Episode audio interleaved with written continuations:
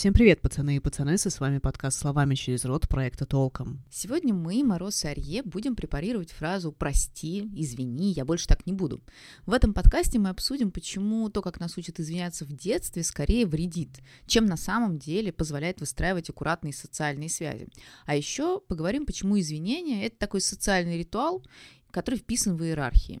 И задумаемся над тем, как сделать извинения настоящими, заботливыми и уважительными, желательно по отношению ко всем, кто в этот момент общается. А пока мы не начали, замечу, если вам нравится подкаст, мы будем супер благодарны, если вы подпишетесь на нас на избранных платформах, поставите лайки и оставите отзывы, если это, конечно, возможно. Так вы очень поможете многим нам стать лучше, а другим нас найти. Кроме того, подписывайтесь на нас в телеге и забегайте на сайт, там у нас толковый блог и еще разные полезные штуки. И, кстати, важная новость, мы запустили наш самый первый курс, он про то, как говорить «нет» без разочарований и самобичевания тем, кому сложно говорить «нет», он поможет настроить систему принятия решений и аргументации во внутренних спорах с собой, а тем, кто уже умеет говорить «нет», поможет настроить систему приоритетов и сфокусировать, скажем, собственные ресурсы. Все ссылки будут в описании эпизода. Ну что, поехали. Я вообще думаю, что любые ключевые фразы, с помощью которых мы определяем себя уже во взрослом возрасте, часто родом из детства. И вот эта фраза «прости, извини, я больше так не буду», она тоже родом из детства. Я вспоминаю, что в моем детстве мне говорили следующее. Если ты что-то делаешь неправильно, ты обязательно должна извиниться. И практически всегда, если не всегда, а, с этой сентенцией выступали взрослые. Это взрослые оценивали, что я сделала неправильно, если я сама не в состоянии была это заметить. И они меня подпихивали, говорили, ну вот теперь надо принести извинения. А у тебя как было? И я тут с тобой совершенно солидарна. Действительно, а, меня тоже учили извиняться в детстве. Но тут было очень важно, в моем случае, добавить фразу «я больше так не буду». А, и у меня даже есть про это смешная история. Я как-то училась я в дошколке, я не ходила в детский сад, но ходила в дошколку. А, и я, помню, приехала на дачу, послась, значит, у каких-то кустов, наверное, жимолости или смородины. А, ну, сколько мне было, было, не знаю, наверное, года 4, может быть, 5, что-то такое. А, и, значит, за забором была соседка, а, я так как сейчас помню, Галина, Галина Васильевна, а, и она, собственно, спросила, а как, как у тебя там дела, как ты, как ты учишься и так далее, отличница ли я, и вот это вот все прекрасное. А, а я такие вопросы не очень любила, а, и я, ну, ответила, а, знаете, не ваше дело. А потом меня заставили извиняться, и я очень хорошо помню этот момент, и а, вот эта фраза а, «я больше так не буду» была практически необходимым условием.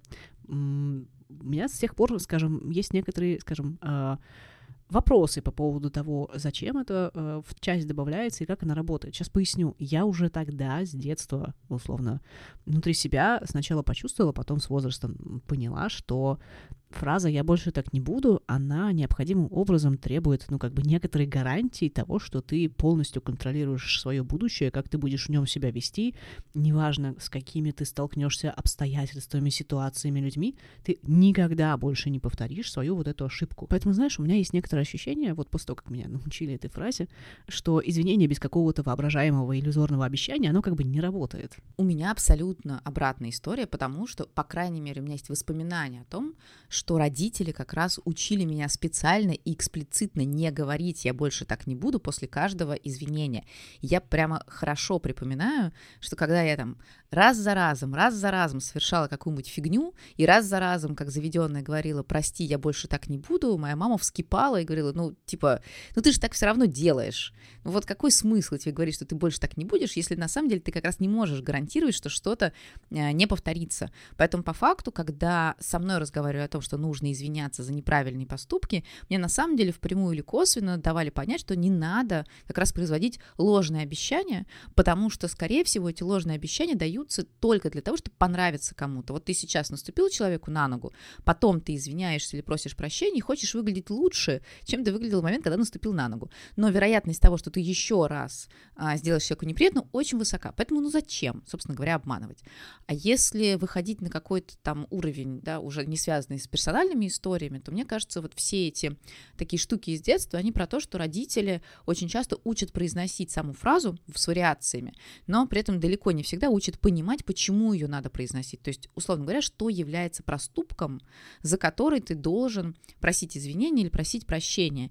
И в этом случае довольно часто оказывается, что родители, предлагая детям произносить эту фразу, на самом деле даже не столько пытаются ну, как бы социализировать ребенка, сделать ребенка, сделать для ребенка комфортной жизнь в обществе со своими правилами, а сделать, наоборот, ребенка удобным в глазах общества. Вот, вот, вот, вот. Ровно к тому, что ты сейчас говоришь, я еще э, хотела бы добавить вот историю про Галину Васильевну, потому что я, я же сказала, что типа э, меня заставили извиниться, но я как бы как это было, а, я сказала этой Галине Васильевне, типа, это не ваше дело, и ушла. А она нажаловалась моей бабушке, ну, я была на даче, естественно, а, она нажаловалась моей бабушке, и моя бабушка мне вкатила со словами, вот ты должна извиниться, и ты должна сказать, что ты больше так не будешь, и я очень хорошо помню, что я очень долго пыталась слить эту ситуацию, я не ходила около забора, где, скорее всего, эта женщина могла быть или еще что-нибудь, но в какой-то момент мне пришлось это сделать, а, и я помню, что я пыталась избежать эту ситуацию, потому что я не понимала, ну, как бы, во-первых, я не сказала ничего грубого, я могла сказать в грубой форме, но я условно не сказала человеку ничего плохого. Ну да, ты просто очень откровенно отстояла свои границы так, как ты умела это делать вот в 4-5 лет. Кстати, это немногие умеют. Ну да, спасибо тебе большое, что ты сказала, но вот тогда это могло показаться как кому-то не очень правильным, да, действительно, как я могла, и мне казалось, что я, ну, так-то не сказала ничего плохого, обидного, ну, может быть, форма немножко могла быть другой, но тем не менее. И вот вот это чувство несправедливости, что меня заставляют что-то сделать, да еще и как бы сверх этого дать какое-то обещание, а, ну, обещание в детстве это же важная штучка, да, то есть ты не можешь сломать, ну, как это, нарушить обещание. Но это же перформатив, это как клятва. Если ты это что-то сказала, оно должно что-то обязательно случиться. Костьми нужно лечь, но оно должно случиться. Вот, да. И поэтому мне, мне казалось это настолько несправедливым и неправильным и вообще. А, вот, но в какой-то момент меня заловили, буквально бабушка сидела у того же самого куста, собирала ягоды, там же была эта Галина Васильевна, и мне просто не повезло мимо проходить, и, в общем, меня заловили, и вот но это же, мне кажется, про то, что э, детей заставляют извиняться или предлагают им извиняться, или это просто часть какого-то семейного кода поведения, то есть ребенок даже это может не считывать как какое-то насилие, но при этом, опять же, не вполне понятно, за что очень часто предлагают извиниться. То есть у ребенка может еще не существовать вот той зафиксированной нормы в голове, которую с точки зрения взрослых он или она нарушают. И интересно, я думаю, что вот это штука, она присваивается и воспроизводится, в том числе и во взрослом возрасте. То есть мы часто, уже зная, какую норму мы нарушили, извиняемся, но при этом не хотим специфицировать, то есть специально объяснять, а в чем мы не правы. Я это точно знаю, потому что бывают ситуации, когда я сталкиваюсь с людьми, которые любят вот э, разбирать конфликтные ситуации, и мы приходим в итоге, например, к какому-то такому продуктивному общению и взаимно говорим, что вот я была не права, извини, а я был неправ, извини. И эти люди, они такие въедливые, они спрашивают, а, собственно, за что ты извиняешься? И это жутко неудобное ощущение и переживание, потому что, ну, есть вот эта выученная история из детства, что достаточно просто сказать эту формулу, просто сказать это заклинание, и все, не надо ничего дальше объяснять. А вот это копание и копошение, оно заставляет дополнительно рефлексировать, и это прям неприятно. Я могу разделить вот это ощущение неприятности, но в то же время мне очень нравится эта идея, когда ты, по сути, просишь человека, ну, как бы подтвердить, что вы все условно понимаете ровно то, о чем вы говорите, и условно, ну, допустим, вообразим сейчас ситуацию, что ты мне наступила на ногу вот прямо сейчас, и ты извиняешься, извини, я бы хотела, чтобы ты извинил за то, что ты мне сделала больно, а не за то, что ты просто, типа, отстань, извини, да? Ну, вот, мне кажется, это все таки полезная штука, вот. И это меня приводит к следующей мысли, что, а, вот, вспоминая, опять же, детство, у меня были такие моменты, когда взрослые ожидали, что я угадаю, за что я должна извиниться.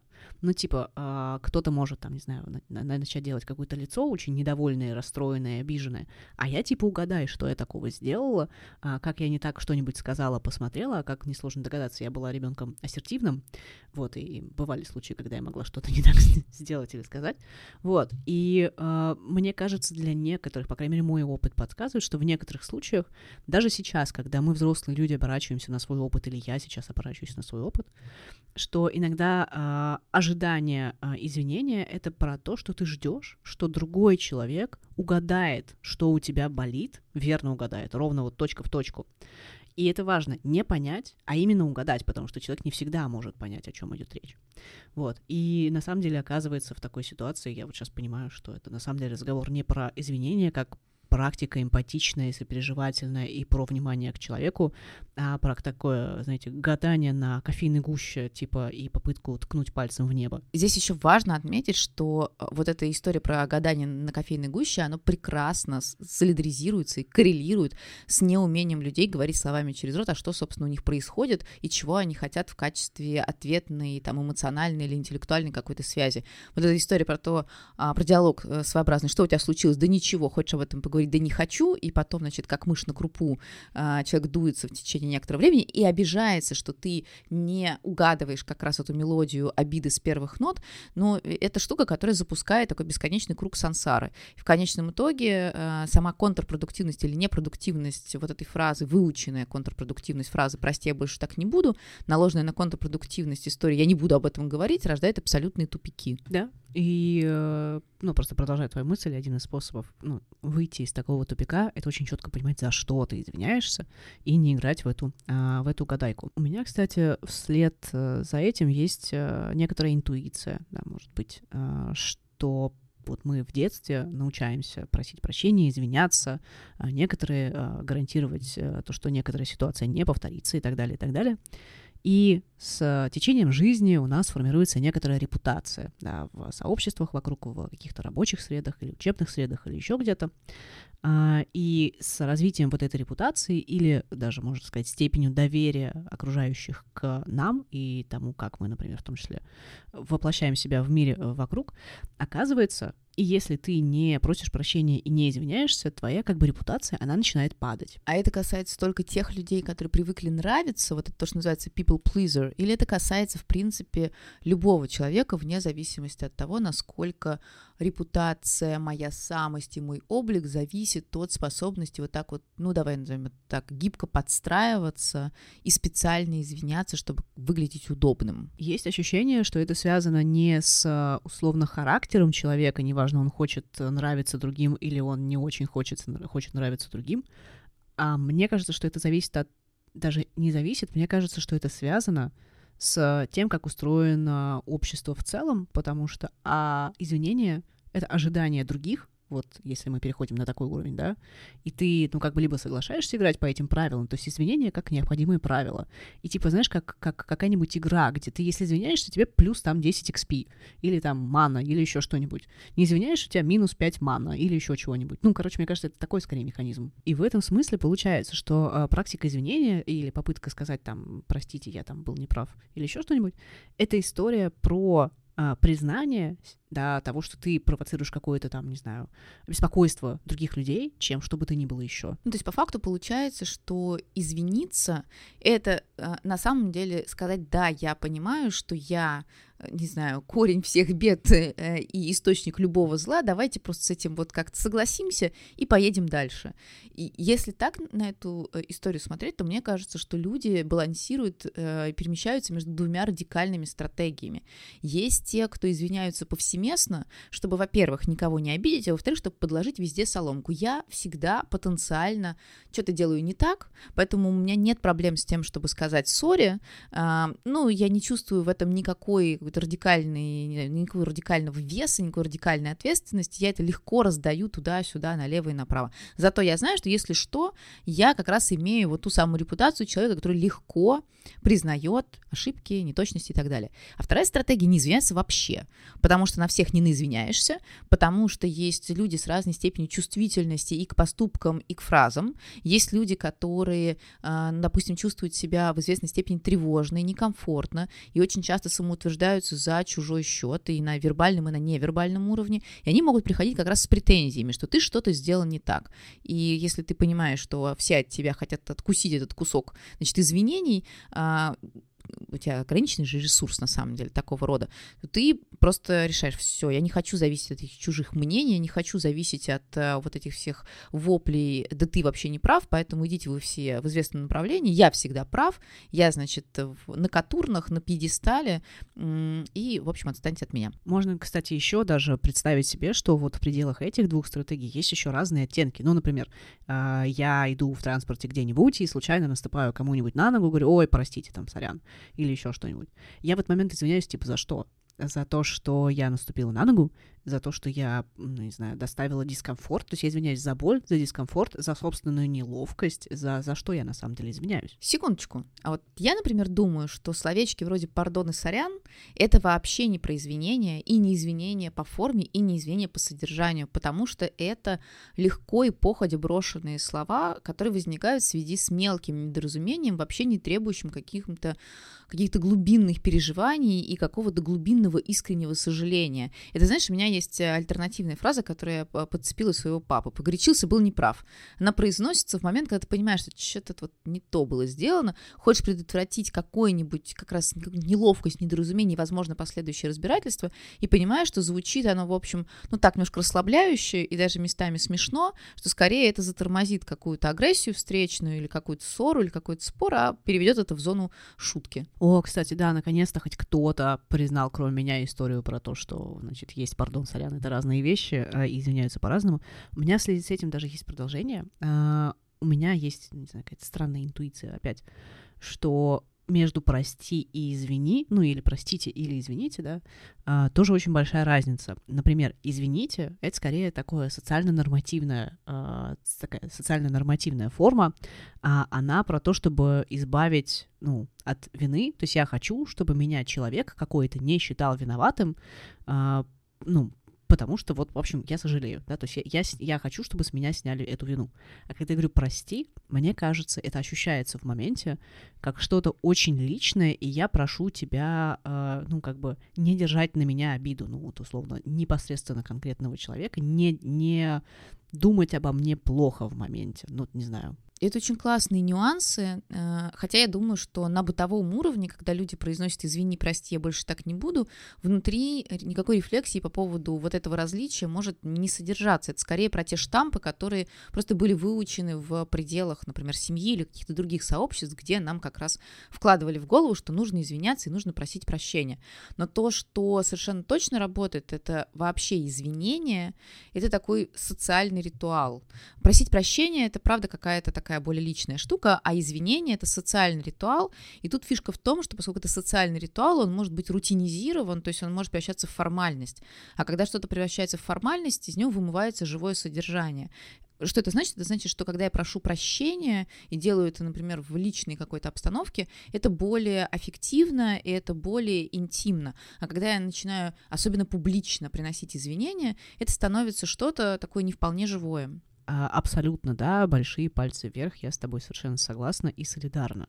А, в любом случае, да, действительно, извинение — это такой а, социальный ритуал, который необходимо соблюдать, а прощение — это немножко другая вещь. Кстати, вот про социальный ритуал и про прощение сейчас Марк Аврелий заходит в чат, у него в самом начале есть, э, ну, как в самом начале, по-моему, в первой или второй книге, ну, короче, где-то в самом-самом начале у него есть размышление о том, что, просыпаясь утром, я сейчас недословно цитирую, но надо быть готовым к тому, что люди а, будут вести себя не очень умно, люди будут э, злобными, гадкими, а, и к этому надо быть готовым, и более того, их надо за это условно внутри себя прощать, потому что они, ну, как говорит Марк Аврелий, не, не ведают разницы между добром и злом. А, и он это говорит э, для того, чтобы мы понимали, что люди делают то, за что мы должны их прощать не потому, что они специальные злобные какие-то гады, а потому что они просто в моменте чего-то могут не заметить, не различить и так далее, и так далее. И, и следом, ну, как бы, урок, который можно также вывести, это то, что мы сами, на самом деле, внутри себя выбираем, как относиться к тому, за что мы предполагаем, мы должны простить другого человека. Ну, то есть, условно, если мне кто-то наступает на ногу в транспорте, я решаю, насколько я должна условно или хочу на это вообще обижаться, насколько я считаю, что мне на это конкретное нужно реагировать, тратить свои силы на то, чтобы, не знаю, провоцировать какое-то выяснение, уж там, не знаю, требовать извинений, прощений или еще чего-нибудь в этом роде. По сути, а, Марк Аврелий нас учит тому, что мы сами выбираем, как действовать в моменте, как трактовать события и насколько на самом деле мы должны на них реагировать и уж тем более обижаться. оф топ Мне ужасно нравится, что Марк Аврелий постоянно присутствует в нашем подкасте. Это практически третий участник нашего разговора. Я считаю, это великим мамажем древнегреческой культуре. Дорогие люди, которые изучают древнегреческую культуру, смотрите, насколько это все современно. Не чувствуйте, пожалуйста, себя никогда пыльными вчерашками. Но слушая вас с Марком Аврелием, мне пришла в голову идея, что извиняться и прощать — это вообще абсолютно зеркальные штуки. И, наверное, тот человек, который умеет извиняться, умеет вот это важно, не в смысле производства штампа, не в смысле, например, в своем каком-то словаре иметь десятки разных фраз, которые может выбирать, как эти музыкальные, а, как они называются, jukebox, э, ну, в общем, музыкальные аппараты, которые выбирают пластинки, да, а человек, который, правда, умеет тонко настраивать вот эти э, извинения, этот человек, скорее всего, и умеет прощать. Но только в том случае, опять же, если он слышит э, в качестве какого-то обращения к себе по-настоящему искреннюю штуку, а не как раз очередную формулу, которую просто людям привычно произносить. И поэтому вот, кстати, эта история про то, что мы выбираем, как реагировать на что-то, что нас беспокоит, насколько там требовать или не требовать извинений или еще чего-то, это в том числе, я думаю, про то, насколько мы понимаем, какие ситуации а, действительно выглядят искренними, в каких ситуациях имеет смысл, например, впрягаться да, в какие-то обсуждения, а какие это правда то, что, ну, в общем, не требует такого внимания, а наоборот, требует воспроизводства какого-то клише, чтобы всем было проще, спокойнее, можно было идти дальше. Да, еще про воспроизводство клише. Э, иногда некоторые люди могут использовать э, необходимость или ритуальность извинения как такое приглашение к распределению иерархии или места в пищевой цепочке. Ну, типа тот, кто ожидает извинения, предполагаемо выше в иерархии, чем тот, кто, кому приходится в моменте извиняться. Когда мы так делаем, мы лишаем искренности наше общение, извинения и вообще потенциально а, то, что извинение может, ну, вообще хорошо сказаться на отношениях людей. Ну, я думаю, что это следствие, на самом деле, того, что культура иерархична. В принципе, людям гораздо удобнее вообще видеть мир через систему иерархии. Тут есть маленькое «но». Как бы прекрасен не был Марк Аврелий, раз его здесь с нами нет, я могу немножко понаехать на него, а, все-таки его позиция, она тоже в известной степени такая, ну, иерархичная, и патерналистская, и понятная, интеллектуалистская, да, это ты с высоты своего там великолепного опыта можешь решать, что люди что-то там не знают, не понимают, и поэтому к ним нужно относиться снисходительно. А вот я, например, понимаю, что мне не дано быть Марком Аврелием ни с точки зрения позиции в социальной иерархии, ни с точки зрения великодушия.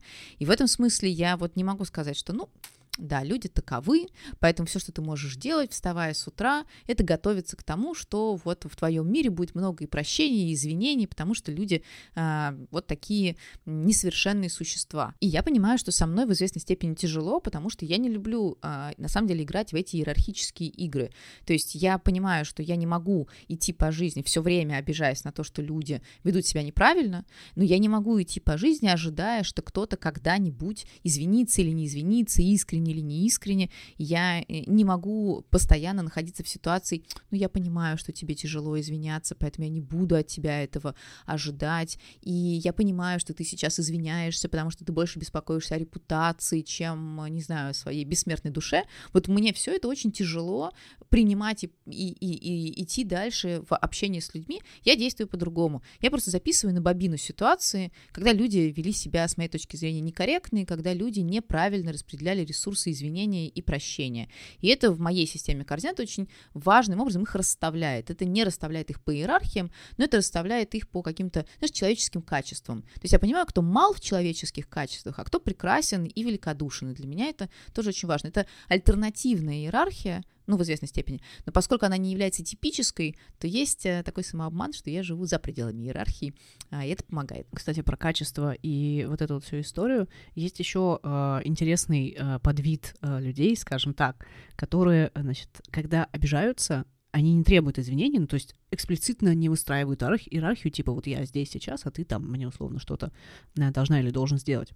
А люди, которые, значит, таким образом поступают, они, во-первых, умножают энтропию, а во-вторых, они не не очень, наверное, понимают сами, за что они хотят, чтобы другие люди извинялись, в том числе потому, что они не пытаются другому объяснить, что не так вообще, а, но и при этом как бы не дают другим понять, как они могли бы быть более, ну, опять же, возвращаясь к Марку Аврелию, да, более достойными, а, ну, людьми в моменте и так далее, и так далее. При этом, опять же, тот факт, что ты не говоришь, в чем проблема, и не говоришь, что вот сейчас было не ок, и хорошо бы извиниться, это совершенно не про твое великодушие, а про малодушие, про то, что ты не можешь в действительности просто включить себя вот в эту систему сложных отношений, прощения извинения.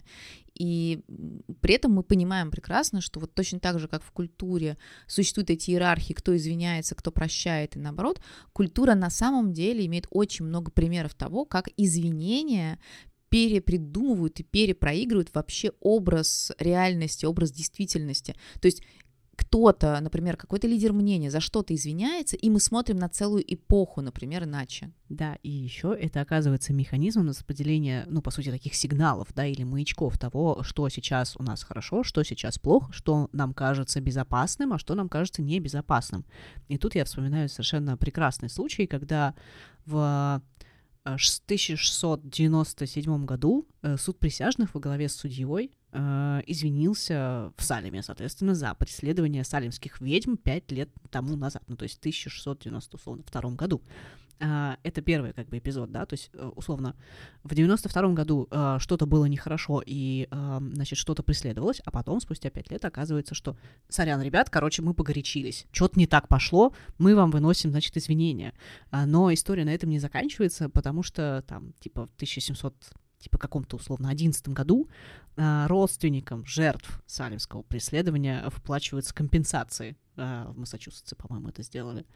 Но я здесь только хочу заметить, что это вообще не отменяет нанесенный вред, но, конечно, извинения имеют какое-то значение. Правда, а, есть еще одна такая важная штука, это вопрос о том, насколько про наличие этих извинений и про наличие вот этих сатисфакций вообще кто-нибудь в культуре помнит. Это отдельный большой вопрос на подумать, почему какие-то события мы помним, а извинения в связи с ними могут вымываться из наших воспоминаний и из истории. То есть события как будто бы оказываются важными важнее, чем последующее принятие его как неправомерного. Абсолютно, да, я с тобой совершенно согласна. А, и мне кажется, это отличный такой переход к потенциально какому-нибудь а, подкасту по этой теме в будущем. И ты знаешь, а, из того, что мы сейчас с тобой обсудили, я, ну, как бы лично вынесла несколько важных пунктов, которые можно, мне кажется, зафиксировать про то, как просить прощения и про то, как, ну, условно, просить извинения. Первый, наверное, заключается в том, что извинение или практика извинения, она не обязательно связана с тем, что у человека есть какая-то вина, а с тем, что человек поскорее несет ответственность за свои действия. То есть, условно, для того, чтобы просить прощения, не обязательно быть виноватым, но можно понимать, что твои действия, а, они потенциально могут вредить другому человеку, и ты за них условно несешь ответственность. Поэтому скорее вот, ну так. Второе, а, мне кажется, практика просить прощения — это про то, чтобы четко понимать, за что ты извиняешься именно, не пытаясь это превратить в какой-то механизм социальных ритуальных танцев, типа вот я сейчас извинюсь, и, может быть, мне что-нибудь за это будет.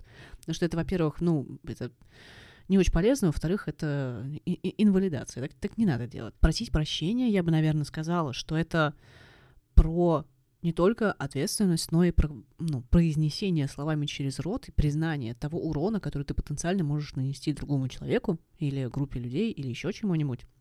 А, а еще это очень важная штука для другого человека, потому что когда ну, извиняются перед тобой, да, например, а, удовлетворяется, например, какая-то твоя потребность, ну, скажем, в безопасности, справедливости, э, внимании или там еще в чем-то признании как- каком-то или в чем-то еще таком. Ну и, наконец, самое мое любимое, вспоминая историю про Галину Васильевну, что извинения — это не повод критиковать себя или другого человека, то есть извинения не предполагают, что после этого тебе человек скажет, ну вот, что ж ты сразу этого не сделал, вела себя нехорошо, та-та-та-та-та. И раз уж мы заговорили о лингвистической составляющей того, что там люди говорят или не говорят, я хотела бы просто подчеркнуть, как большой любитель русского языка, что вообще-то просить прощения и извиняться — это еще очень разные с точки зрения формы глаголов, такие позиции да, и фразы.